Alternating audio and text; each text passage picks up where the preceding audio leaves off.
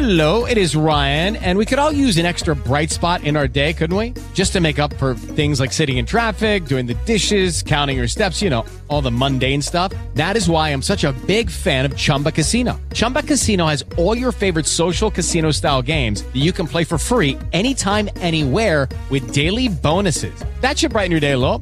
Actually, a lot. So sign up now at chumbacasino.com. That's chumbacasino.com. No purchase necessary. Group. Void were prohibited by law. See terms and conditions. 18 plus. Hello, it is Ryan, and I was on a flight the other day playing one of my favorite social spin slot games on chumbacasino.com. I looked over the person sitting next to me, and you know what they were doing? They were also playing Chumba Casino. Coincidence? I think not. Everybody's loving having fun with it. Chumba Casino is home to hundreds of casino style games that you can play for free anytime, anywhere, even at 30,000 feet. So sign up now at chumbacasino.com to claim your free welcome bonus. That's chumbacasino.com and live the Chumba life. No purchase necessary. VGW Group. Void were prohibited by law. See terms and conditions. 18 plus.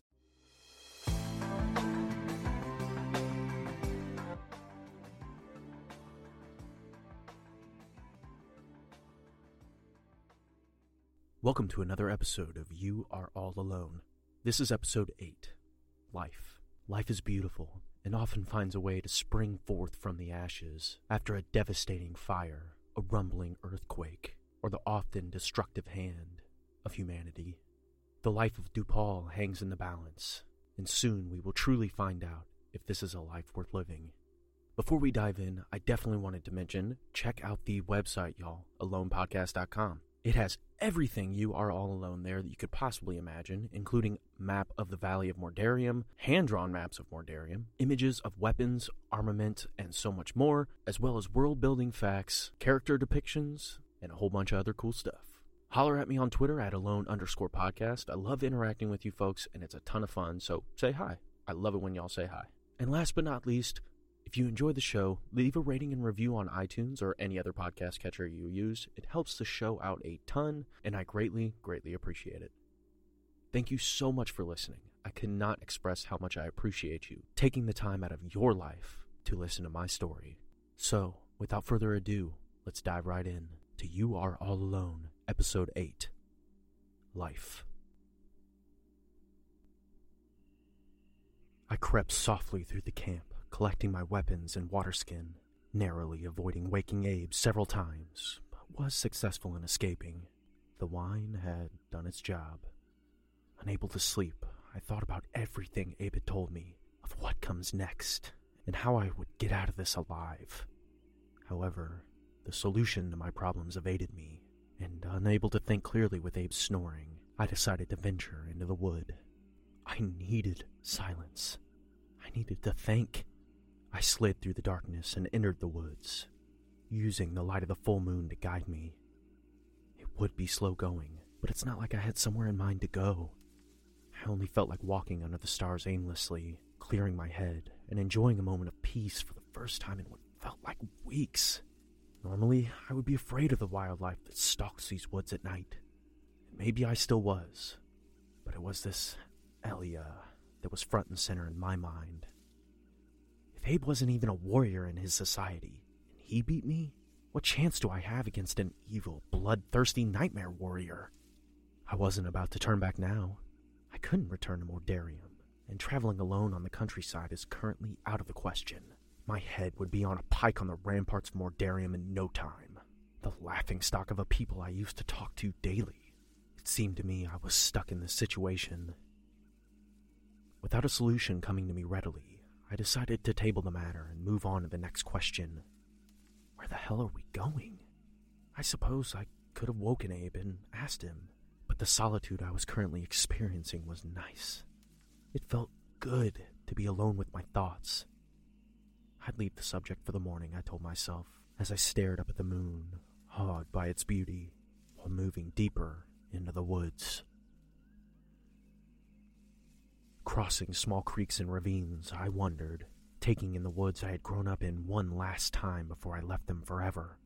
In a way, it felt as if it was the last thing tying me to my previous life, a subtle string of memory I wasn't quite ready to sever. I had learned to hunt in these woods, survive, how to be a man.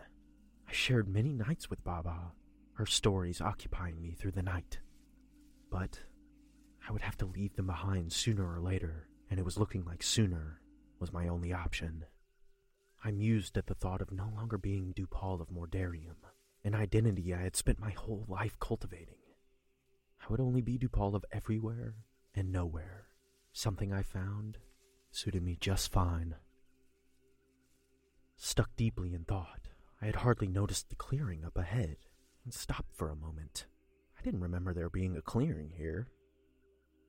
Weighing my options between being caught out in the open and my curiosity digging at me, I chose the latter.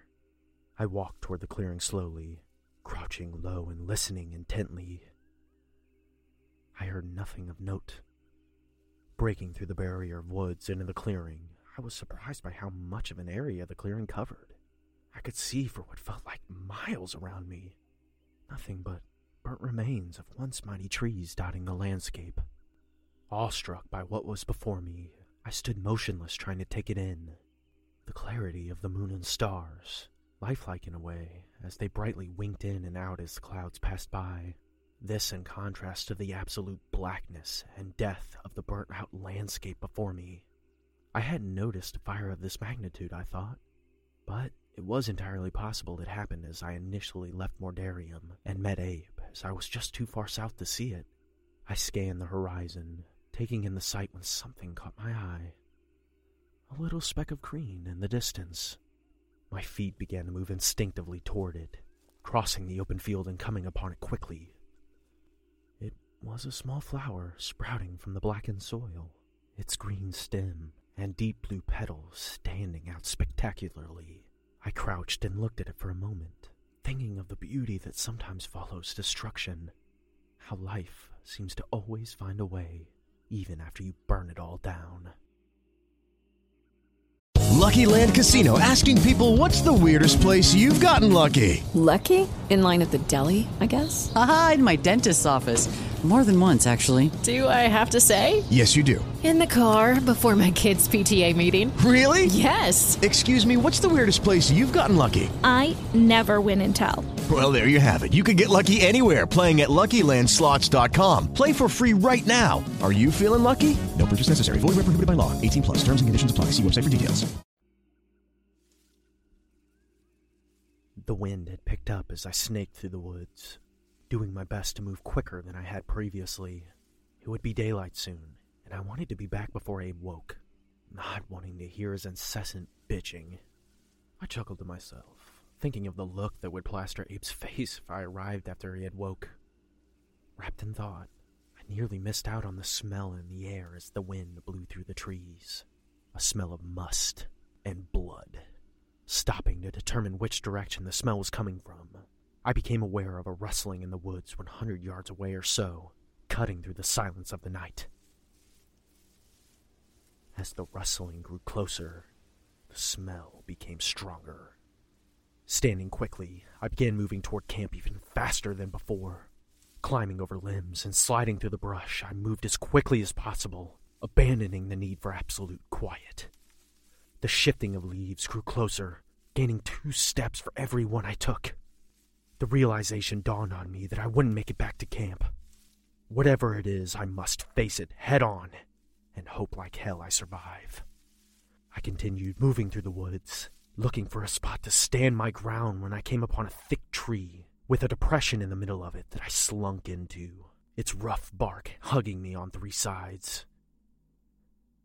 I faced the woods and began scanning the foliage and listening, wondering what exactly was coming for me. As the rustling grew closer, I realized it wasn't one something, but several. I began exiting the indention to climb into the trees above me when I noticed a pair of large, shining yellow eyes peeking through the foliage. My time was up, I told myself as I pulled my short sword and kukri, readying myself for combat as three more sets of yellow eyes began dotting the trees before me. I said a quick prayer to the god of war Pyrrhus to give me the strength to smite my foe, as well as to the goddess Akina, asking for her protection. I realized my prayers would do nothing as I saw the snout of a wolf, growling and baring its teeth, start to exit the woods before me. The beast stood not twenty feet from me, growling and snapping at the air, never taking its eyes off me. Its three companions exited the woods behind it, obviously the alpha of the pack. I instinctively reached for my bow, realizing I had left it behind like a fucking fool. I cursed to myself as the clouds parted, the moon shining upon them, revealing that they were not just wolves, but mountain wolves, their coats dark and thick. One struck me as the color of sand, another of deep mud, while the third was a smoky gray. The alpha, a deep black, standing out from the rest of the pack in the night. Four and a half feet tall and weighing as much as three men together, they were one of nature's greatest predators. The men of Mordarium had driven them from these woods and back into the mountains, killing hundreds after they had been coming from the mountains to hunt our men and livestock, and establishing dens in the wood near the village. These remnants stood close together, showing their teeth to me and snapping at the air before spreading out. Three of the wolves melting into the darkness of the surrounding wood, while the alpha stood before me. It drew closer, its hackles raised and large paws sending up clouds of dust with every step. I never took my eyes off it as I reminded myself I was shielded by the tree on three sides, and I must use that to my advantage. If I did, I may be able to get out of this in one piece. The alpha grew closer, now within ten paces of me, its rabid growling filling my ears. Come on, you son of a bitch! I've killed tens of your kind! Wouldn't mind adding another pelt to my wares. I yelled out, taunting the beast and trying to goad it into recklessness. The alpha held its ground, eyes locked onto mine. I began to scan the woods around me when the alpha leapt forward, snipping at my legs. I slashed at it with my kukri quickly, but not quickly enough as it danced back, evading my blow. I moved forward slightly, slashing at it as I did to back it up and put some distance between me and it. It stood its ground fiercely, yellow eyes blazing in the night. I realized I had left myself exposed after it was too late. I caught movement to my right, snaking through the darkness like lightning. I barely raised my blade in time, putting it between myself and the gray wolf's mouth, cutting into the hinges of the wolf's jaw as I did. Its teeth scratched against the iron of my blade as blood trickled to the ground around me, spraying my face, but it would not let go. Clutching to the blade slightly and nearly wrenching it from my hands, I brought my short sword crashing down upon its neck, the beast instantly going limp and falling to my feet, taking my kukri down with it. I focused back upon the alpha and began backing up toward the tree, bending to collect my kukri as I did. Before I could reach the tree, the sandy wolf leapt from the darkness to my right and bounded toward me. I turned to face it when I felt an immense pressure on my left shoulder, followed by immense pain washing over me as I fell to the ground, my hand involuntarily dropping my short sword. The brown wolf had surprised me and had its teeth sunk deeply into my left shoulder, damage maximized without my leather tunic protecting me. It began pulling and tearing at the muscle, dragging me down so the alpha would come in for the kill. I kicked wildly at the sandy wolf to keep it away, but it snipped at my legs, gaining a better hold each time, shredding me in places as it did. I reached over my left shoulder and grabbed the brown wolf by its upper jaw, doing my best to try to get it off me, unable to use my full strength while also keeping the other wolf away. It would not budge. The sandy wolf had finally gotten hold of my leg, and I let out a scream of pain into the night, only seeming to excite the wolves as they shook their heads violently, blood beginning to pour from my body. Reaching back again, I gripped the upper jaw of the sandy wolf and pulled, its teeth slowly coming from my skin, a thin trail of blood left behind. I shifted my body weight, reaching for my kukri and never letting go of the wolf's jaw. It snapped down on my fingers, each time going deeper and deeper as the brown wolf pulled at my leg, keeping me slightly off balance. My right hand clawed at the dirt until I finally found purchase around the handle of my kukri as I brought it up quickly, driving it deep into the throat of the sandy wolf. It going limp and falling on me, knocking me to the ground once again momentarily. The brown wolf began dragging me again as the alpha walked toward me, slowly and surely, watching its prey struggle as it licked its jowls. I pushed the sandy wolf off me and grabbed for my short sword, needing the length to get the brown wolf to release my leg. I swung at its head but missed, and it let go, backing away as the alpha bounded in and pounced on my chest, knocking the wind from me. Instinctively, I put my hands up to block the blow, dropping my weapons as I did so and grabbed for its jaws. I held the top and bottom jaws in an iron grip as it lunged for my throat, barely held back by what remained of my strength. Its breath was hot upon my face as saliva dripped down and onto my cheek, the rotten smell of blood making me gag. Using all my strength to keep the alpha occupied, I was left open for the brown wolf. It moved in quickly, aiming to rip my throat out. I rolled to avoid its jaws and took the alpha with me, using my last reserves of strength to throw it as far as I could, trying to buy just a moment to get my sword. Crawling for my fallen weapon, I felt the tug of the alpha behind me, quickly recovered from my throw. My fingertips grazed the handle of my weapon when I looked up to see the brown wolf barreling down upon me. Its mouth wide and aiming for my face. I realized I would not have enough time to raise my hands and block the beast. My death, it seemed, was coming sooner than I anticipated. I had all but given up as the beast neared, resigned to my fate when a black streak crashed into it, knocking it off its path and crashing into a heap in the brush, yipping and snarls filling the night. I rounded to face the alpha when I saw Abe flying through the air, slamming his body into the beast and knocking it from me, tearing away a piece of flesh as it did so. I couldn't believe my eyes. Abe and Cleo had come for me. Pulling myself toward my weapon and grasping it carefully, I managed to raise myself to my feet, shaky and exhausted. I pushed through the brush toward Cleo as Abe wrestled with the Alpha, trying to finish it, but finding the resistance of the beast to be substantial as it fought for its life. Breaking through the line of shrubs as the brown wolf was pinning Cleo to the ground, overmatched and whimpering, fighting for survival. I stabbed the wolf in the throat before its jaws could close around Cleo's. She stood quickly and bound back toward Abe, whimpering as she did, limping after her slowly, becoming dizzy as I did so and nearly falling to the earth. I emerged through the brush to find Abe had already dispatched the Alpha and was wiping his blade upon the beast's coat. He turned to look at me, scanning me up and down, eyes lingering on the wounds to my body. He began walking toward me as I fell to the earth, darkness enveloping me. I woke to a wet cloth dabbing my forehead, its coolness shocking against my hot skin. Opening my eyes to see Abe standing over me, wet cloth in one hand and the stem cell in the other. I have been able to stop the bleeding, but the wounds are not fully healed. Your body just does not have enough energy to do so completely. You must rest, Dupal. I turned my head to look for Cleo to see if she was okay. Pain exploding behind my eyes and nearly making me pass out again. Don't move, Dupal, or your wounds may open up once again. Is. is. is Cleo okay? She is fine, Dupal. She is currently resting as well. Cleo is now a mother. What? A mother? Yes, all that excitement must have pushed her over the edge. How many? One. It is a runt, but I believe it will live. You can see when you are healed. Now rest. The smile that had occupied his face quickly left it, and a look of concern replaced it.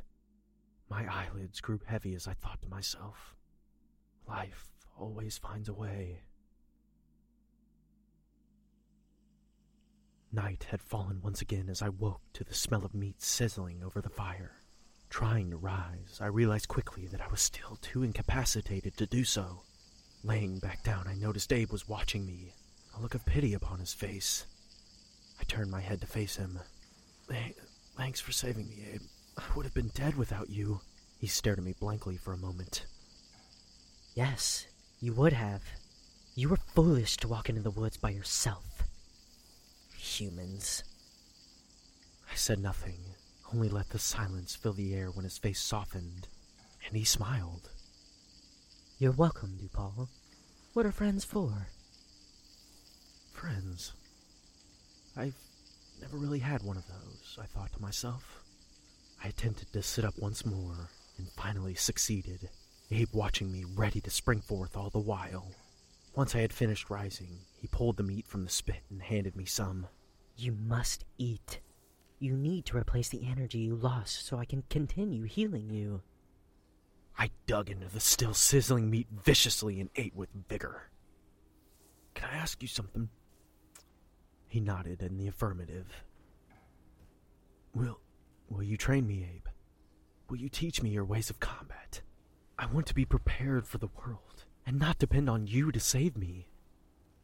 I want I need to be prepared for your sister. A look of anger crossed his face as he swallowed, locking his eyes upon mine. If that is your wish, Dupal, I will train you, but it will be difficult, and I will not go easy. Good, I replied as I continued with my meal. Abe interrupted the silence again. What should we name the pup? I don't care, Abe. I'm terrible with names. Why don't you choose? Very well. I will choose. A smile gracing his face. I finished my meal quickly and laid down to rest, the thought of training and pups occupying my mind as I faded into sleep.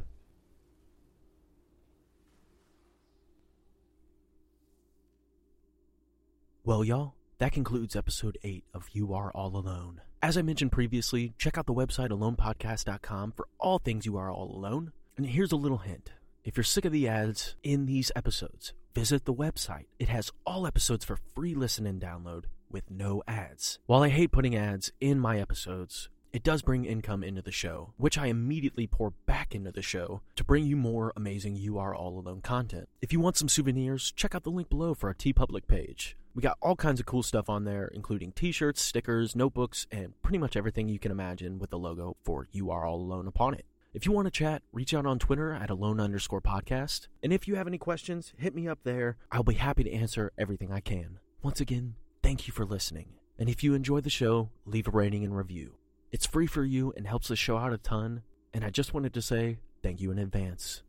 If you're listening to this as I go through updates of the show, you may notice the next episode will be a little bit different in regards to sound quality. I'm moving through and redoing several episodes, most likely the first 15 or so, and then compiling all these episodes into a major arc so you guys can binge it at your leisure. Look for that sometime in the end of 2021 and possibly at the beginning of 2022. We're just getting started on this journey, folks, so I hope you stick along for the ride. I've been Nick Richardson with You Are All Alone, and this has been episode 8 Life. And I'll see y'all next time.